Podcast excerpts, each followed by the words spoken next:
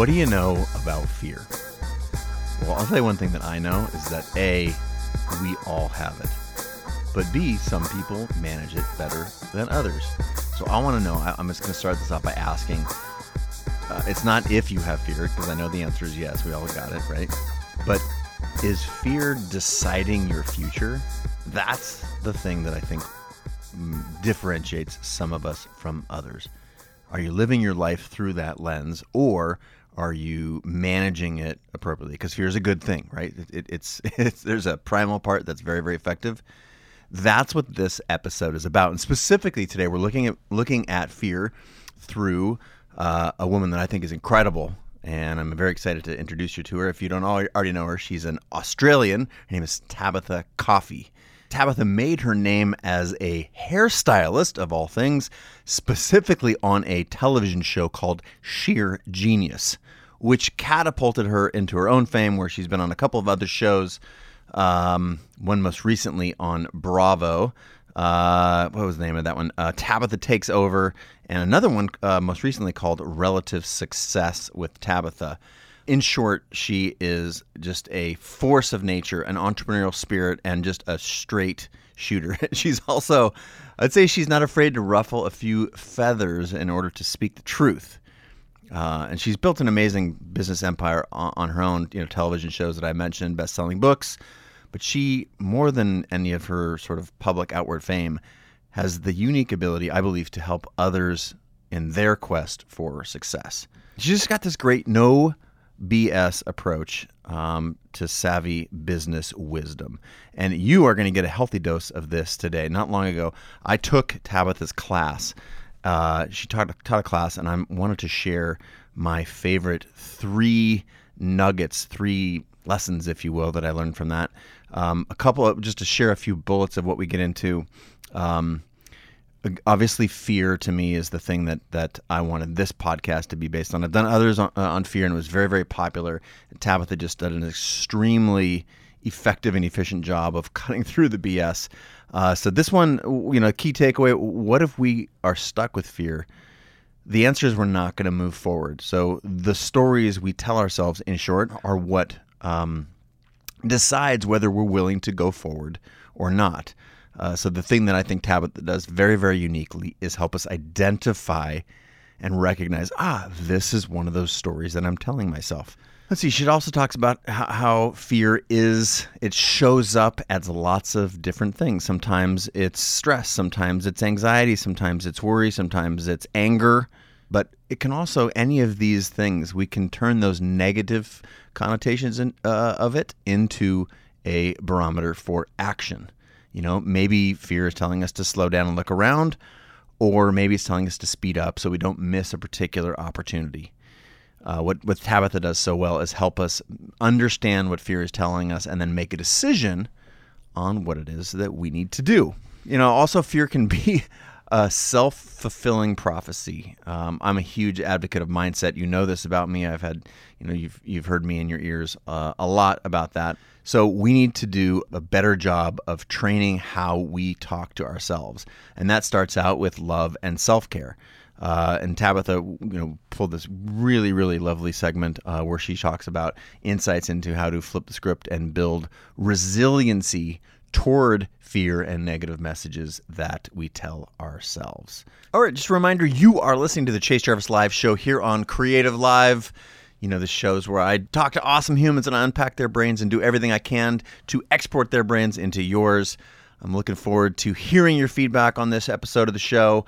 Uh, actually, speaking of Creative Live, they're the sponsor. We're going to get a message from them in just a second. But Tabatha does have an amazing class on Creative Live called How to Be Bold, Resilient, and Better Than Ever. Uh, 18,000 students have taken this class. I am one of them, uh, and with 100% perfect recommendation. So you want to check out this class if her message resonates with you. Uh, now, just a quick word from our sponsor, Creative Live. This episode of Chase Jarvis Live Show is brought to you by Creative Live. Creative Live is the world's largest and best platform for creative and entrepreneurial education. And right now you're saying, wait a minute, isn't that the company that you started? Yes, it is. It is my company, but they make this show possible. And if you don't know anything about Creative Live, you must check it out. It's where Pulitzer Prize winners, New York Times bestsellers, the best of the best teach photo, video, art design, music and audio, craft and maker, and the ability to make a living and a life in all of those disciplines. There is free content there 24 hours a day, 7 days a week, and there's also more than 10,000 hours of content for you to access on demand. You guys know I'm a huge believer in the power of daily habits, and today Creative Live, as a part of the sponsor announcement, wants you to know that they have a new, very powerful way to make education a part of your daily routine. That would be the Creative Live iPhone, iPad, and Apple TV apps. They're all free, and they let you watch all of the Creative Live classes that are on air streaming for free, anything you already own, and on the iPhone and iPad apps, you can watch one daily lesson of your choosing for free. That is one of 25,000 lessons for free, which is super, super gnarly. To get those apps, go to the App Store, uh, iTunes, and search Creative Live, or go to creativelive.com/slash apps. There you go. Now let's get into the show.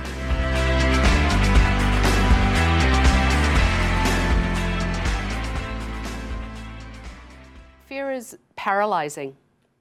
Fear is one of those emotions that keep you paralyzed and stuck, right? You're stuck. You, it's a hard one to move through. It feels like you can't move through it. So you need to take action to be able to move through it. And you really can't let your fear decide what your future is going to be because you, it will never give you what you want. Caesar, why don't you tell me what's holding you back? What's holding me back? I think fear of being accepted is holding me back. I've always kind of forged my own route, my own path through life, and that when you do that, you're not always the one with the largest group of friends or um, just even coworkers that are you know rooting for you so that's something a balance that i've been looking for as how to continue to forge my own path, but to also still be accepted and have that respect by my peers. Okay. I think we all, I mean, we heard oohs and ahs, right? We're all scared of that. I think one of the number one basic human requirements is that we all want to feel needed. We do. We all want, we all want to feel needed. And we all want to feel valued, like we're of value. And often, other people give us our value. So, Caesar, you said that you have done it alone a lot, right? You've done it, you've forged your own path, you've done it yourself. So, may I ask you a question? Mm-hmm. Why do you feel that you need other people's validation so much? I just don't want to continue to do that and just not have someone along with me on that journey. Okay.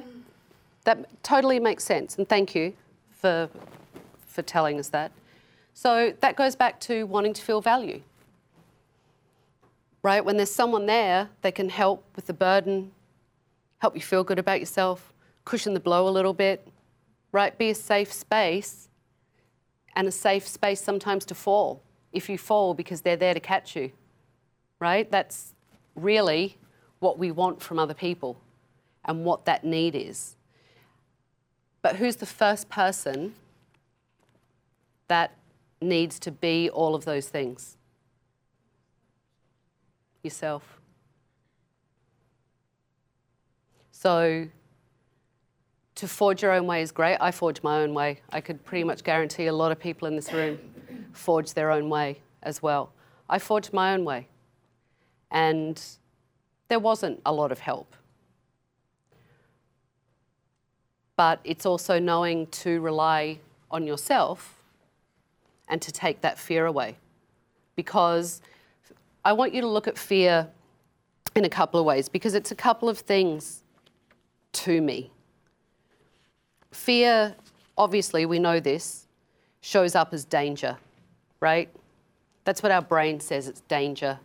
That's, you know, millions of years ago when mammoths were walking around. But our bodies are wired that way. That's just how we're wired.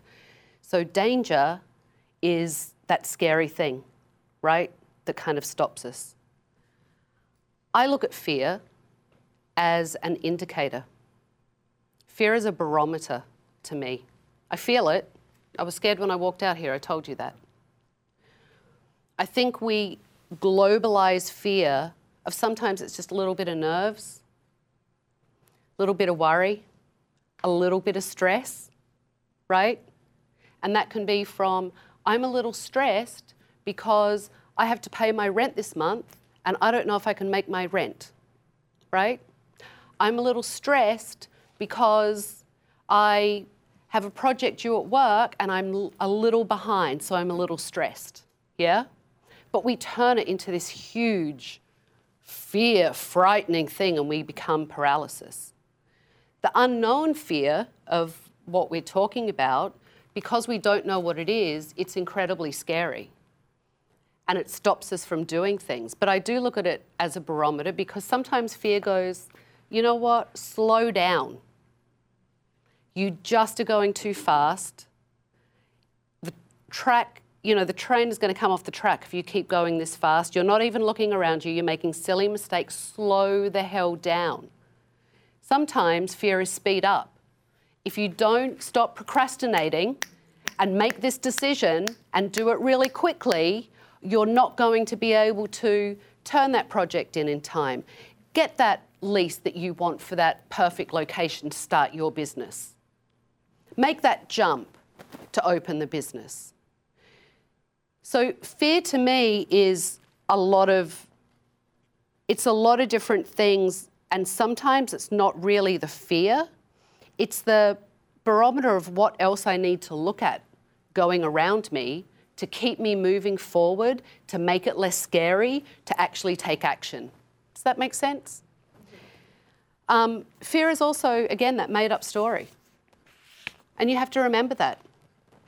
You've made this story up, and the more you tell yourself that story, then that's your story. That's what's going to keep looping through, and everything will come back into that fear. You know, when you give yourself permission to fail, you give yourself permission to succeed. You have to give yourself permission to fail. It's okay to fail. It's not a bad thing. The world's not going to end. People aren't going to think badly of you. And you know what? If they do, they're not the right people for you. They're not the people that you want around you. Some people would think that the story I shared with you about my staff walking out was a failure. I felt like it was a failure. I thought it was an epic fail until I really looked at it and realized how incredibly valuable it was. It had so much value in there because of what it taught me. It has made me a different leader. It's made me be present and show up. And if I can't show up, then I tell you, I can't commit to this. This isn't going to work it showed me a different set of boundaries to put up for myself and my business and anything I did moving forward. So look at what is holding you back. And I would ask you, what has fear cost you? Whether monetarily, because some business owners out there, fear has actually cost you money because you haven't moved forward in your business because you're too scared to. You're too scared to take that step so it could be costing you revenue. Maybe you're not updating your business because you're scared, right? Or buying the equipment you need, or doing whatever, or hiring the staff that you need because you're just too scared. You're too scared you're going to fail. You're too scared you're not going to recoup the money. You're too scared you're not going to find the right person, whatever the fear is. Maybe the cost of the fear is that you just aren't taking momentum. You're just stuck because you're scared and you're not moving forward. So ask yourself what has fear cost you? Sometimes it's a really, really big price. What has it prevented you from doing? What has fear made you go, I'm not going to do that? You know what? I can't do that because I'm too scared. I'm talking in everyday life. in moving forward in your business. I deal with fear like all of you. I get scared. But the thing that I do do differently to many people is I just don't give into it. I just don't give into it. I know it, I feel it, I can feel it in my body. I know what it feels like. It sucks, right? I feel the paralysis. I play what if. What if? What is the worst case? What would happen if? What would happen if I did this class and it sucked? Right? I play that game. What would happen if I did this class and it sucked? I would have wasted all of you guys, your time, all the people watching live at home, I would have wasted their time. I would have wasted some time at this great company of all the people that put all their hard work and the crew and the producers and everyone else that put their hard work into this class, right? But I'd still be breathing. I'd still be living. I'd move on. And I'd try it again. And the biggest thing I'd do is learn why it failed and what I could do differently so I could try it again. Does that make sense? So, I do deal with fear in the same way. I do feel it the same way. The thing that I do is look at it. I personally, this is my personal feeling, when I stare it down and I really look at it, it loses its power. When I just stare right down the barrel of what the fear is, for me, it just helps to dissipate the power because I've just owned it, I've just stood into it, I've thought about what the worst thing could be. And again, as long as I'm not hurting myself physically, anyone else, then I'm okay with that. I'm okay with moving on with it. If you get into fear and let yourself be stuck with it, you will not move forward. I've seen it. I'm sure you guys have seen it that friends are just too scared. Then it starts coming up in other ways. Fears manifest itself in other ways. Sometimes it's anger, Hello, Miss Angry Girl. Was fear, right? I, I've told you how angry I would be. Fear comes up as denial, fear shows up as lying because you can't be honest about your fear, so you start to lie because how you do one thing is how you do everything. Right? You become a victim. So it's much easier to point. Everyone else does it. I can't do it. It's everyone else's fault. No one will give me a chance. No one's listening to me. Right? It's much easier to point your finger that way at everyone else and become a victim than to face that fear and move through it. Yeah? So fear doesn't just show up in, oh, I'm scared. Shows up in as anxiety. Shows up as feeling sick it's a physiological change in our body and our emotions. Here's the thing that I want you to remember is fear is an emotion like every other emotion. It's an emotion like joy, happiness, love, they're all emotions. Fear is an emotion. When you think of it that way, as a barometer of what else it's trying to tell me, right? And it's just an emotion, you are always free to make a different choice of how you want to feel. I can decide to stay angry and stand here in my anger and just be angry all the time, or I can say, no, I'm done with that. I choose to feel lighter and happier. It's a choice. And that's what fear is. So when you're giving into it and it's holding you hostage, then fear's just one. If you're playing the blame game and not taking any responsibility for yourself, playing the victim, pointing the finger, denying, lying, all to avoid fear, it's just going to keep showing up. because it hasn't been addressed. I know it's fun, isn't it? And sometimes fear isn't as powerful when you face it as what it is when you think of it. Does that make sense? Um, the, the scariest thing, I'm just going to tell you the scariest thing that happened to me. Is that okay if I share a story?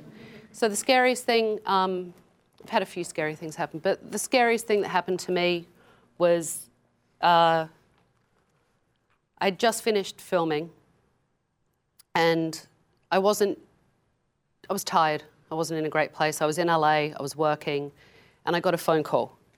And the phone call um, was from my partner. It was January.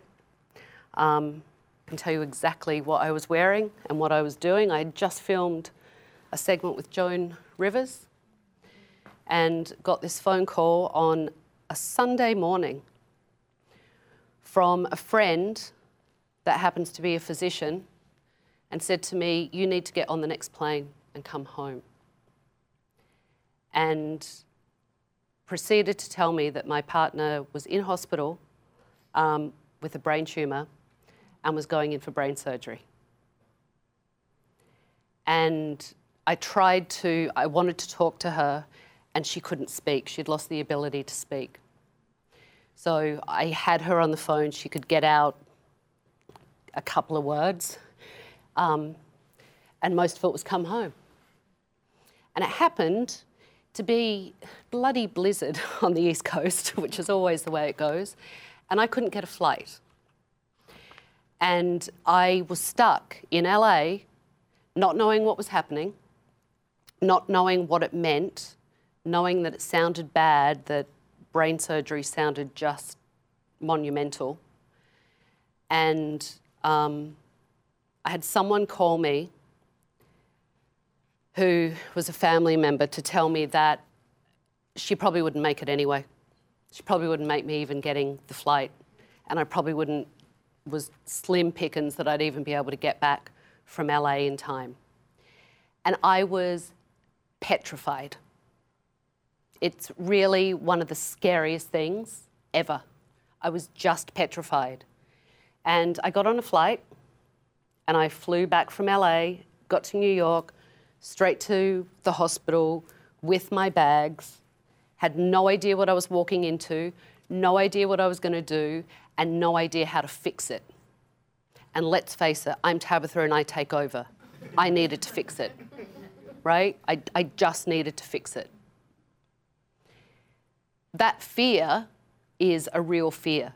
I couldn't change the outcome of anything, right?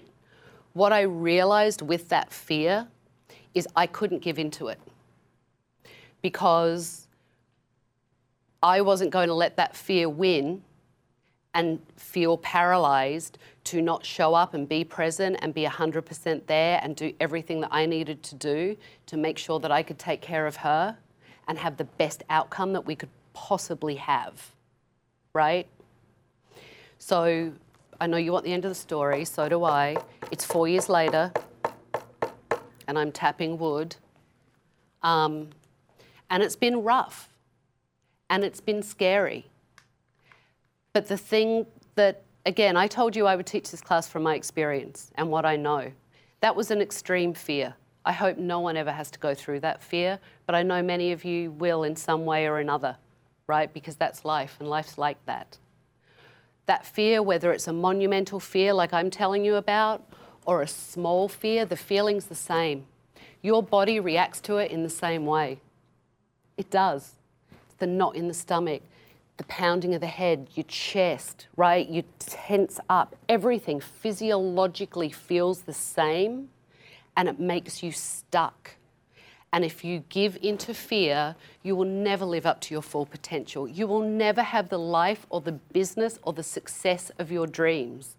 And fear is really the worst part of it, is what we make in our heads, and we stop ourselves from moving forward. Narratives are a really big thing, and narratives come from everywhere.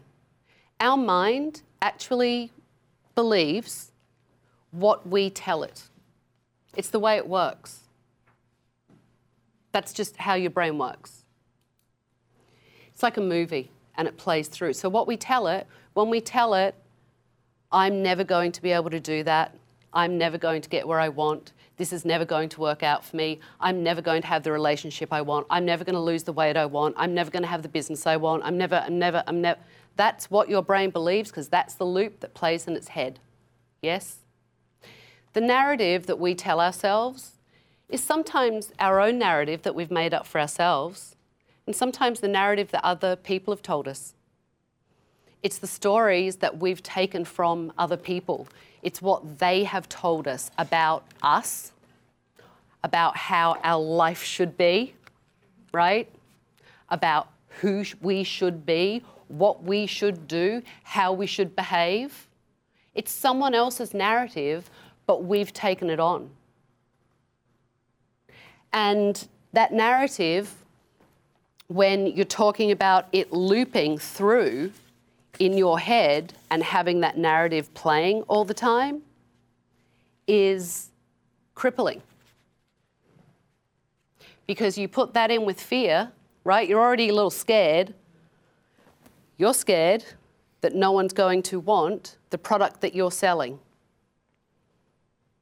In my head, I'm hearing and I believe the movie that's playing in my head all the time. So I believe no one's going to what you want. Why would they want what you make? What? Why would they want your stuff? Why would they come to your business? Why would they listen to you? Who are you?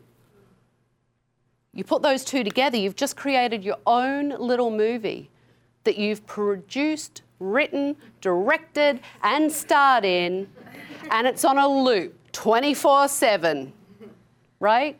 That's what's in there, that's what's stuck. And that becomes a self fulfilling prophecy. Um, you know, every thought, think about this. You've, when you become mindful of it, you can feel it. Every thought has a reaction in your body, right? You feel it. When you, when you are fearful, you tighten up right? You can feel yourself tighten up. Your heart starts beating. When you're happy, you feel lighter, right? It just it feels lighter. Joy, love. You can feel all those emotions in your body. And your story does that because think about the loop you're telling yourself. If it's constant fear, I'm never going to have, I'm not good enough, I'm not worthy, I'll never get this, it's never going to happen for me. I fail anyway. Why would this time be different? And that is constantly playing all those emotions that we feel when we feel different emotions, right? The good ones are kind of light and juicy and butterfly. The bad ones are crap. They feel heavy and like make your stomach go all weird and give you headaches and all of those things. That's what you feel all the time because this narrative. The narrative that I have heard was you'll never amount to anything, you'll always be fat, you've got no education, you're not smart enough, you're a bitch. Why would anyone want to listen to you? So here I am. You have to change the narrative. Otherwise, you will not be able to move through and break through.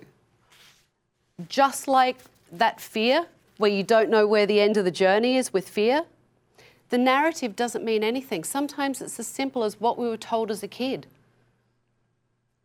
You're so bad right? You were a kid, you did something that was a little naughty as a kid. You got in trouble. You're so bad, you always do this. Why are you always like that? You're so selfish, you're never going to be anything.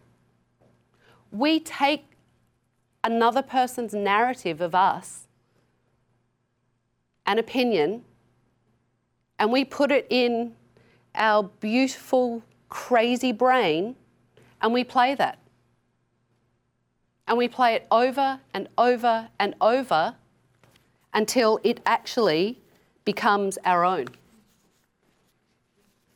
And the longer you sit with it, and the longer you play it, and the longer you listen to it, it literally becomes your own.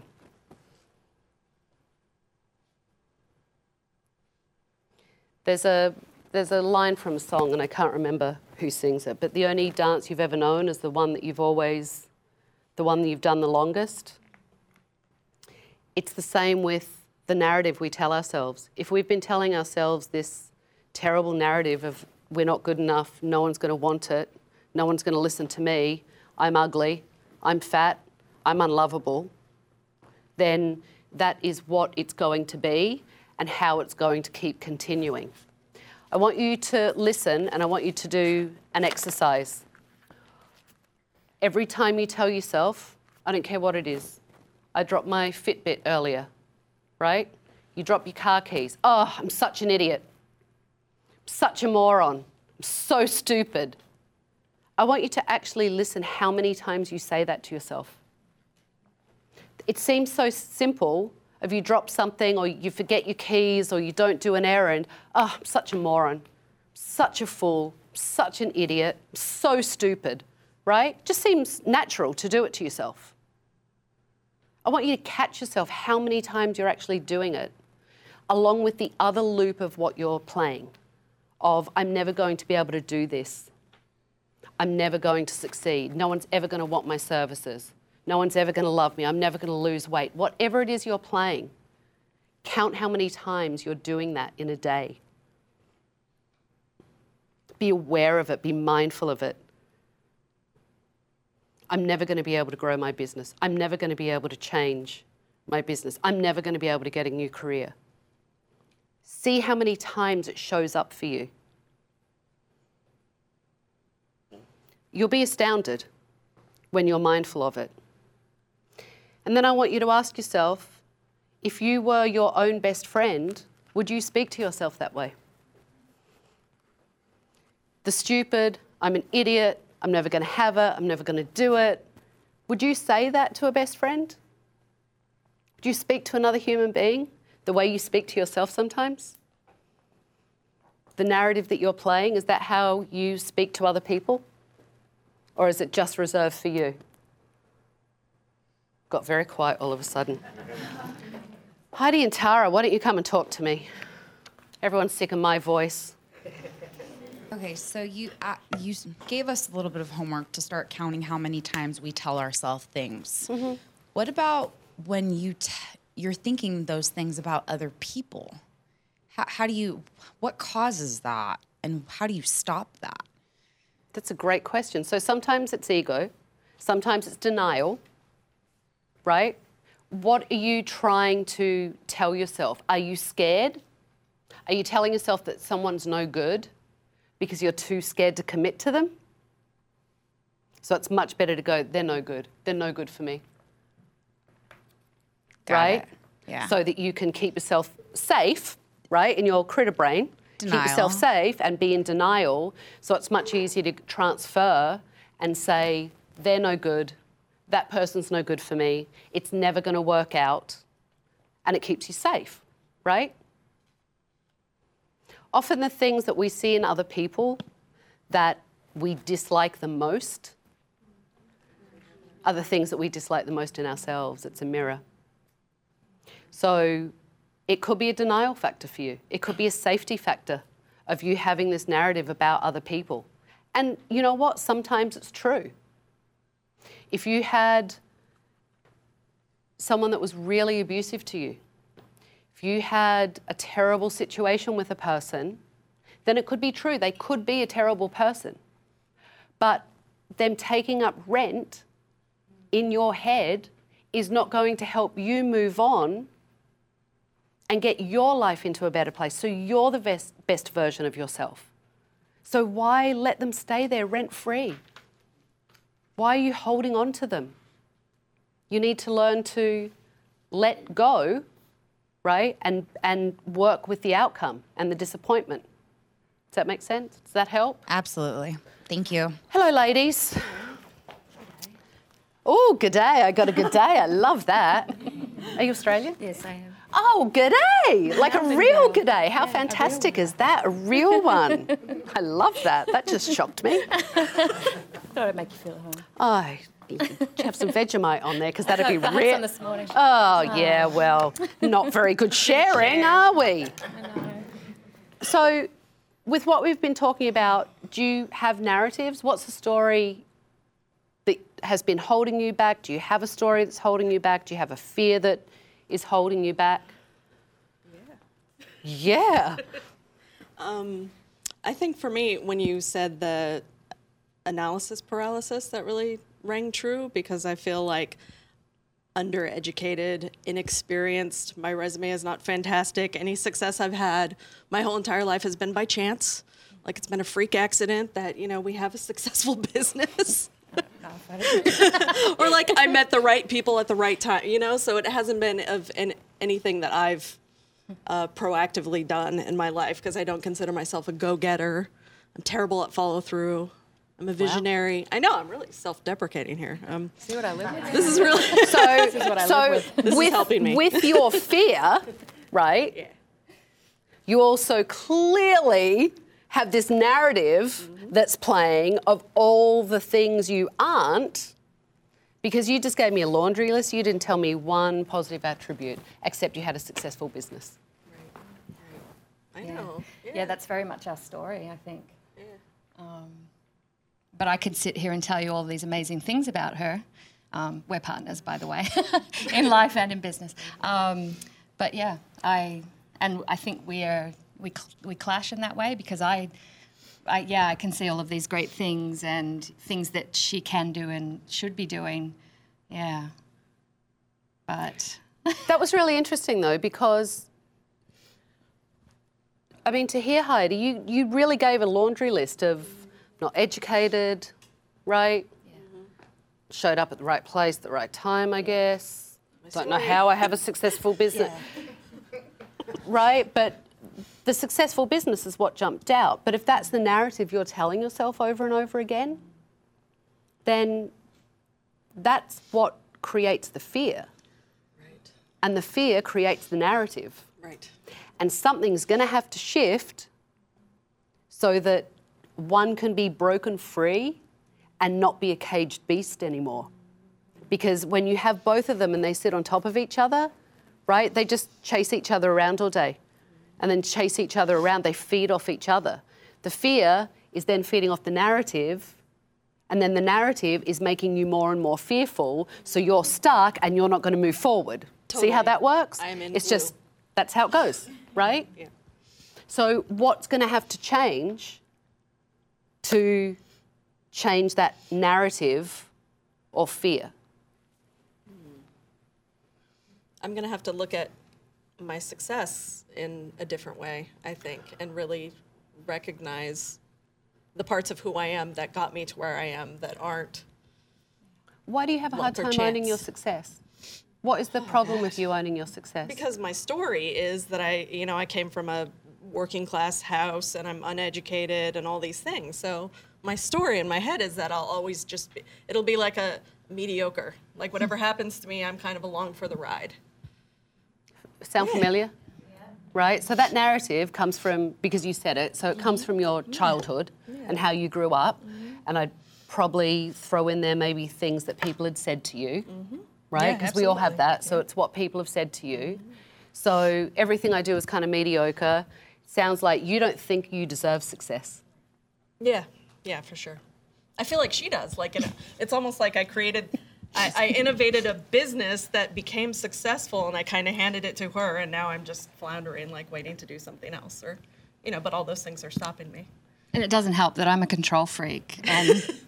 So I'm just like, fine, I'll take it on then. It's my it's my job now, you know.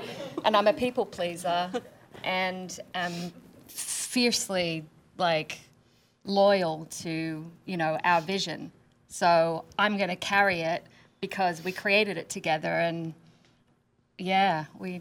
So, wow, isn't this good? It's like couples therapy. It's interesting though, because here's the thing that is really interesting is because you clearly have a successful business. Am I correct? Yep, Absolutely. Like you're both sitting here going, we've got success, we've got a successful business. So congratulations, because just to say that is a hard thing. Yes. Right? So just uh, every business owner out there knows, just to say I have a successful business, full stop, end of story, pat on the back, should be proud of yourself because Yes. that alone is hard, Yeah, for sure. right? Yeah. It's one of the easiest things we can recognize, I think, which is odd. And it should be the thing that you recognize most because do you want to grow your business or you sound like you're Can I? Yeah. So my one of my fears is that she is um, kind of like, well, we did that. Now it's time for me to move on and create something else. Um, and I'm sitting here with all of these ideas of how to propel and you know sort of up level us to the you know a, a sort of new and bigger and better next thing. level. And I feel like she's like, oh, I'm not sure I want to do that because I feel like this is what we created and this is good. And she's sort of ready to hightail it. Um, so, which is, you know, if that, not in, you know, in the business, but um, which is fine because, again, I like, I'm, I'm a workaholic. I can do this, you know, I, I take it on. Um, but part of the joy in the business for me is doing it together. And it always has been. So, without her as my sidekick, it's different, and it's different for our clients. Yeah, for sure. Yeah. I mean, if it was your dream, was it your your like dream or your your Yeah, invention kind of the the seed. business? Yeah, yeah. So how do we get you to recognize your success mm-hmm. and own it mm-hmm. and feel it'll take a minute, Yeah. right? It's going to take it's going to take a minute and I want you all to recognize this. It takes a minute to own your truth, the good and the bad, right? It doesn't happen like this. It's something that has to be worked on.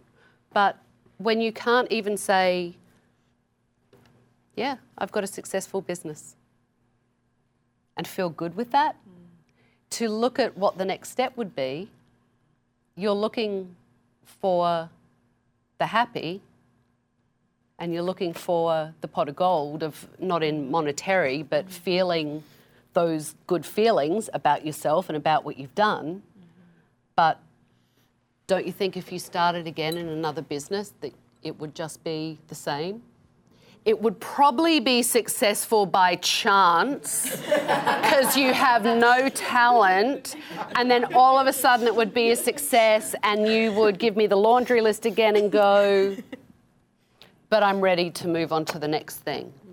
Do you think that maybe could That kind of be true? Possible for sure. That is likely. Do you ever follow things all the way through?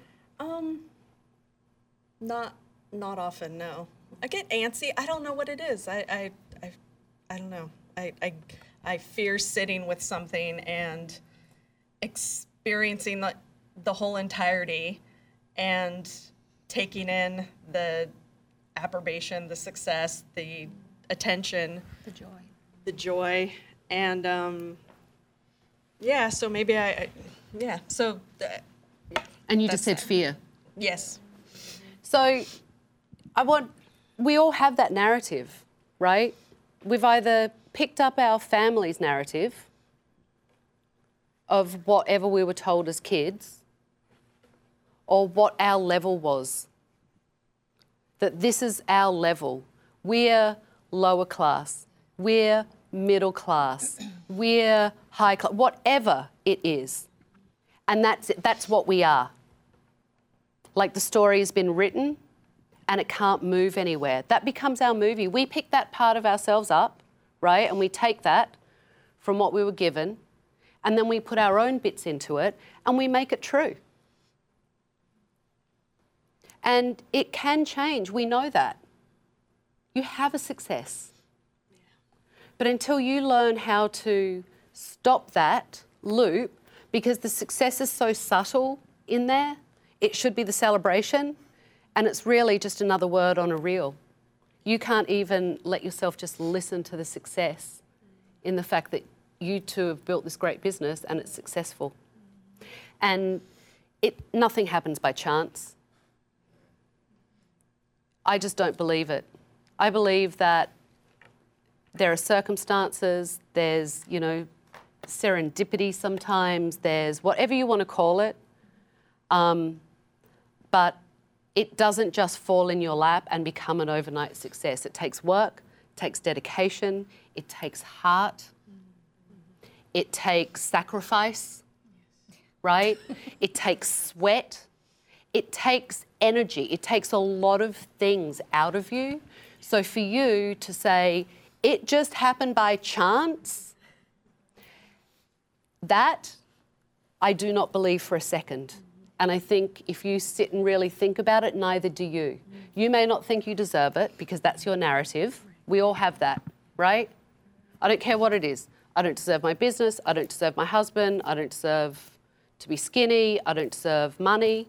How many times do you hear a lottery winner, right, win really big in the lottery, and then two years later, they're totally broke and they've lost everything because they didn't feel like they deserved it? Happens all the time. And if the narrative is that, then unfortunately it does become not just um, something that you make into being and your reality, it also d- means that you can't be really fulfilled and be the best version of yourself and overcome the fear until you press the stop button on the movie that you're playing. Right? Thank you. Thank you. Thank you.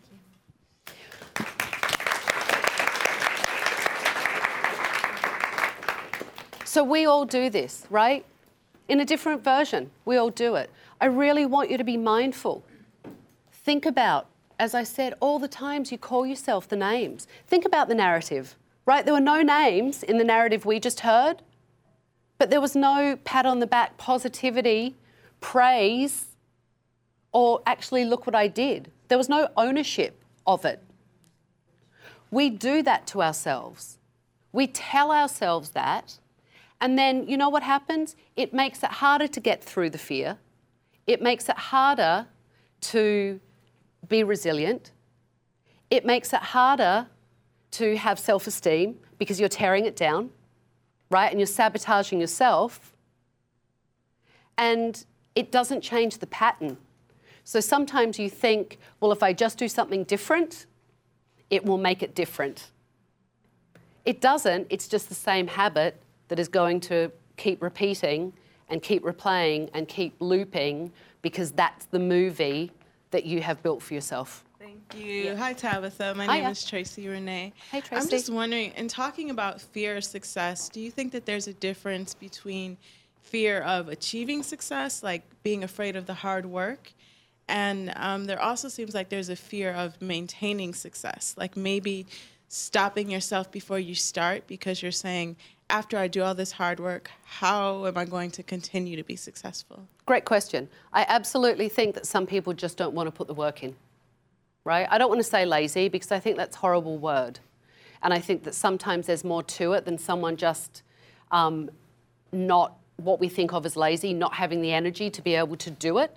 But I think some people don't want to put that work in. Remember when I said you have to be willing to sacrifice for it? For your passion, you have to be willing to sacrifice, right? The only reason is because it's going to take some hard work, it's going to take some tears, it's going to take a lot of sweat, it's going to take a lot of heart and a lot of love. Some people just don't want to put that in, especially if we're talking about a business. Some people don't want to put it into themselves. And that's okay, that's their choice.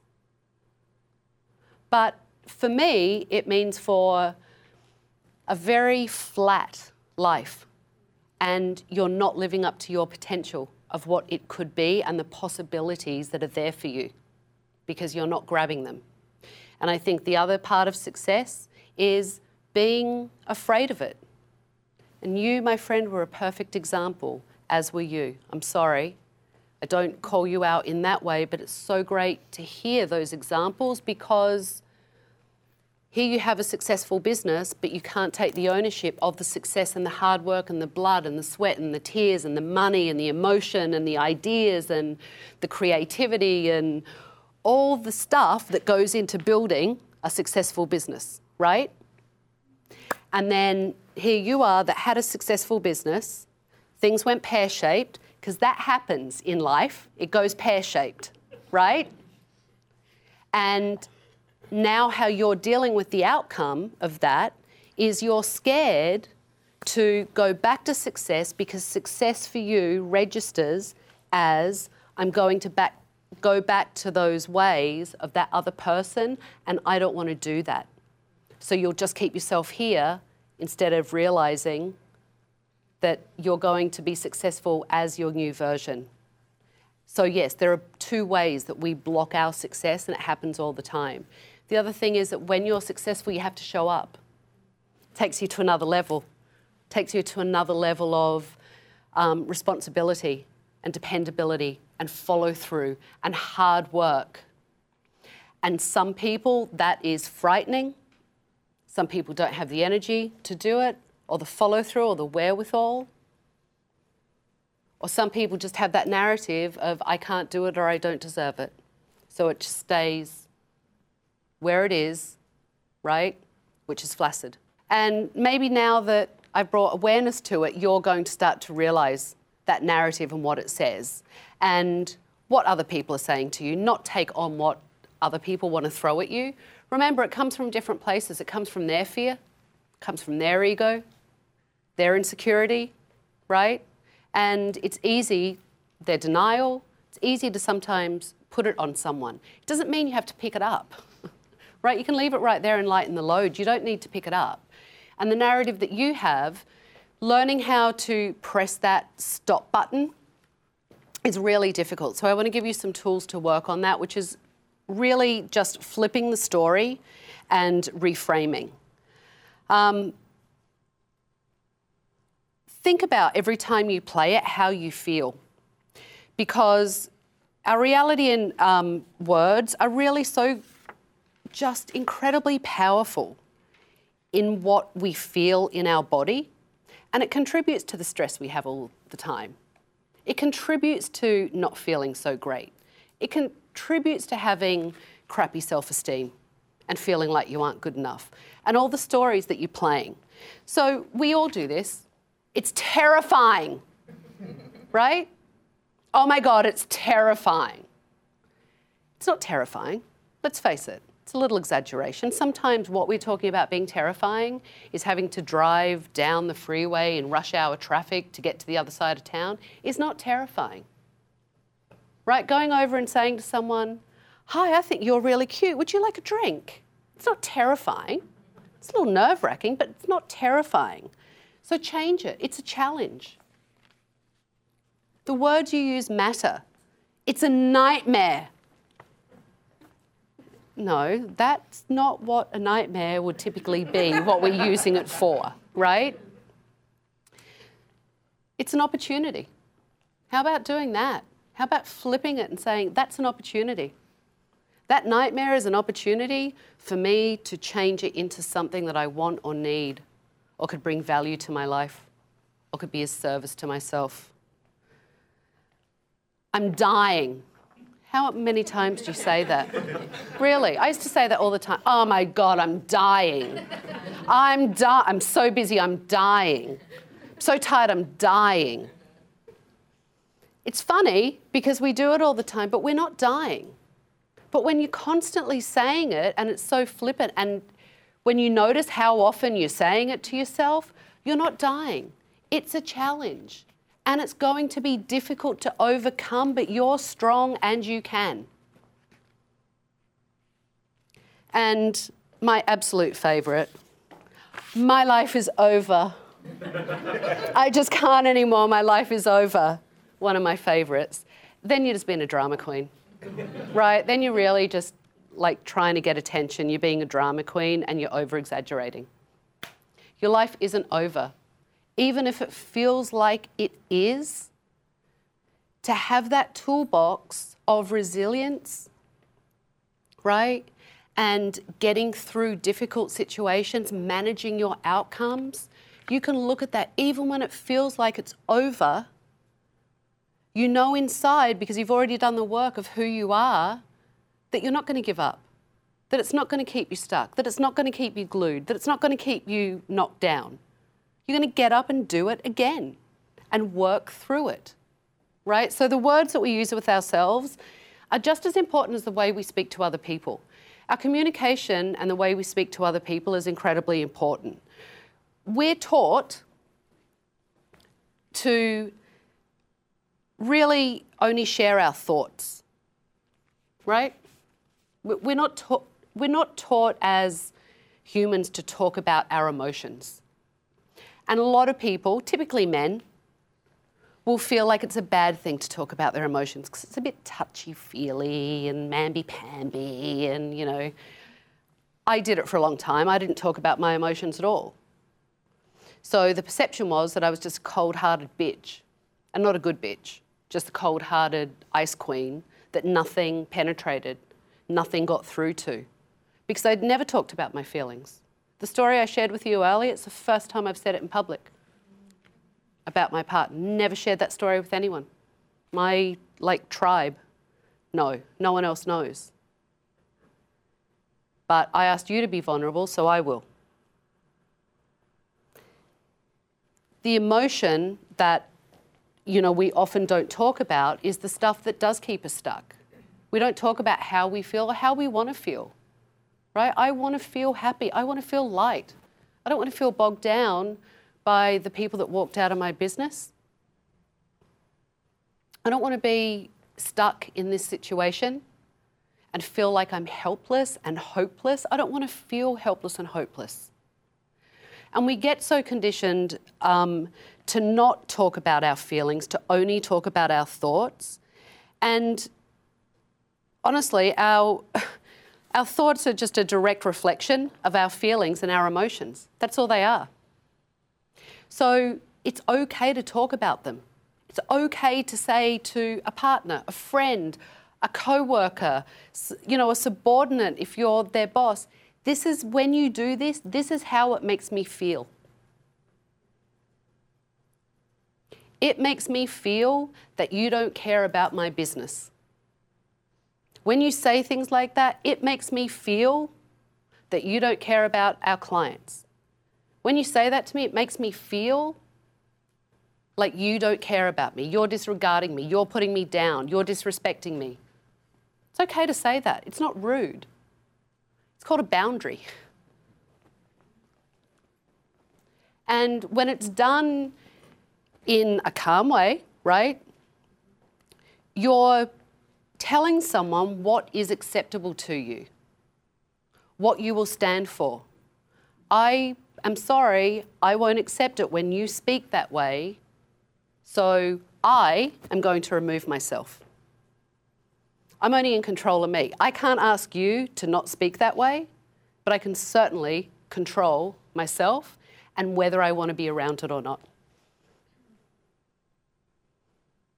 And it's also understanding sometimes where someone is coming from.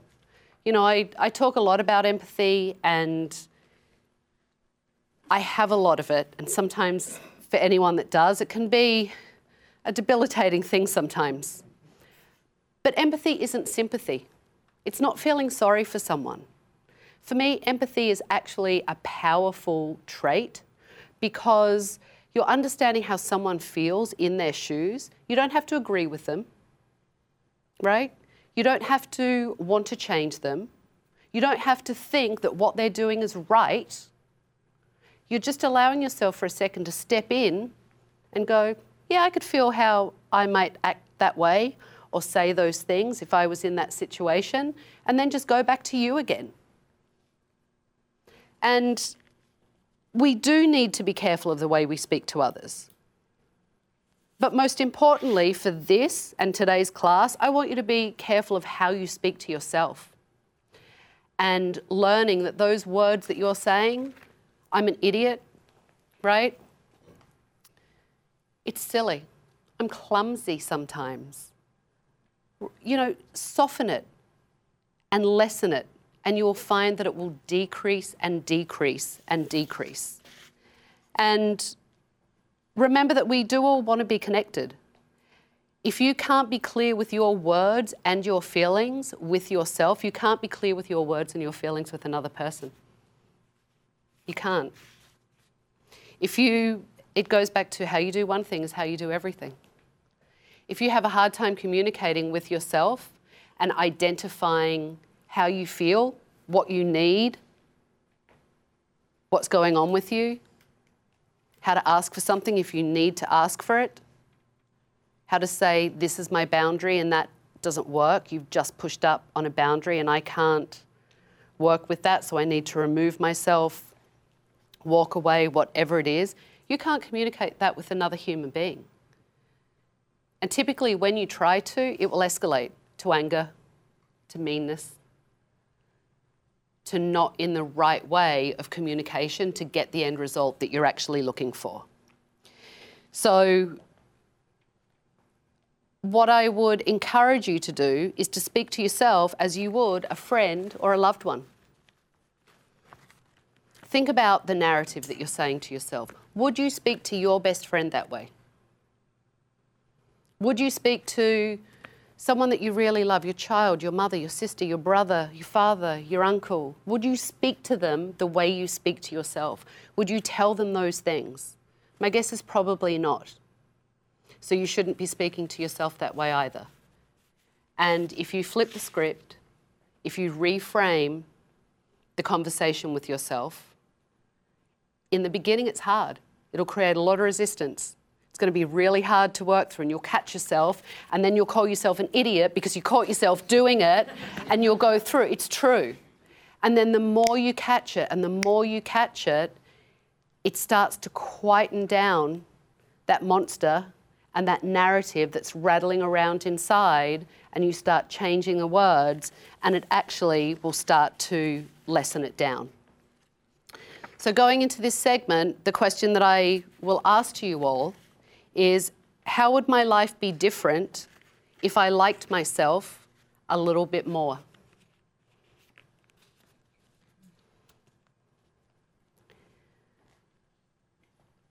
I'm sure pretty much everyone in the room likes themselves, yeah?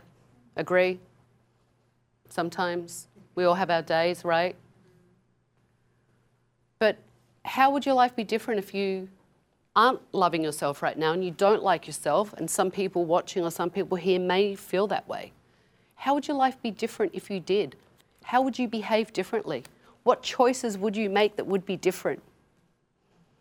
How would you treat yourself if you liked yourself? If you liked yourself, would you lose the weight that you keep saying you want to because it would just make you healthier and you like yourself, so you want to be healthier and take care of yourself? Would you start that business you're dying to start because you deserve it and you've earned it?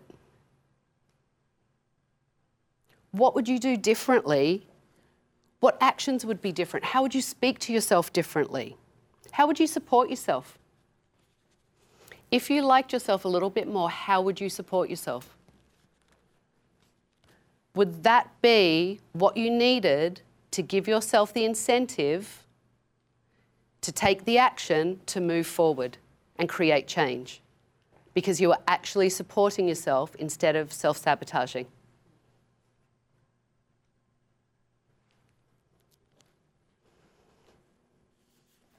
Would it mean that you respected yourself more? Would you mean would it mean that you did find a better boundary within yourself and without with other people? Would it mean that you took care of yourself a little bit more? So you had a better work life balance because you respected yourself enough to give yourself that. Would it mean that you didn't suffer from imposter syndrome because you liked yourself a little bit more? And that meant that even if you were a little bit of imposter because you weren't that seasoned at what you're doing right now. You cut yourself some slack and said, you know what? I'll become more seasoned the more I do it. The more I do it, the better I become. And the better I become, right, the easier it will be, and so it goes.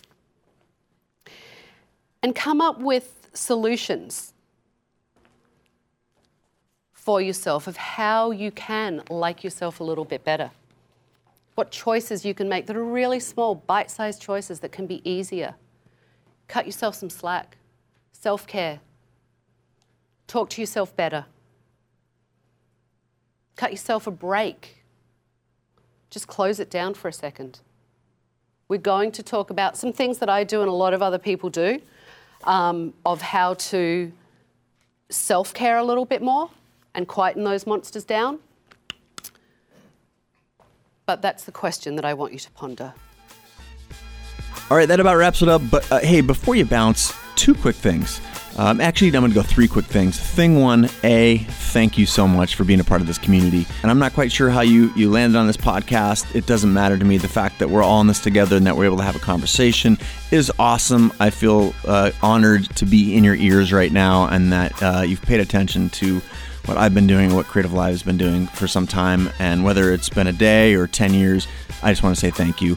It's also really important to know on the backside of that that I, I do a lot of responding to comments. So hit me up, on, you know, direct message me on on Instagram or Twitter or at me.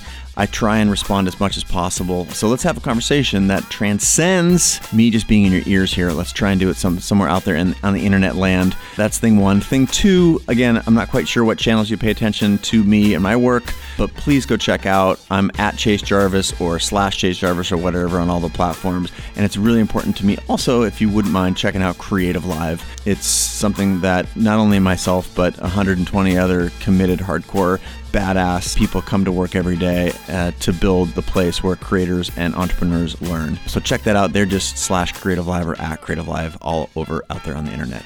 All right. Until again, uh, probably tomorrow. I hope I'll hear you. I'll be in your ears maybe tomorrow, and I'll look for your comments on the internets. Bye.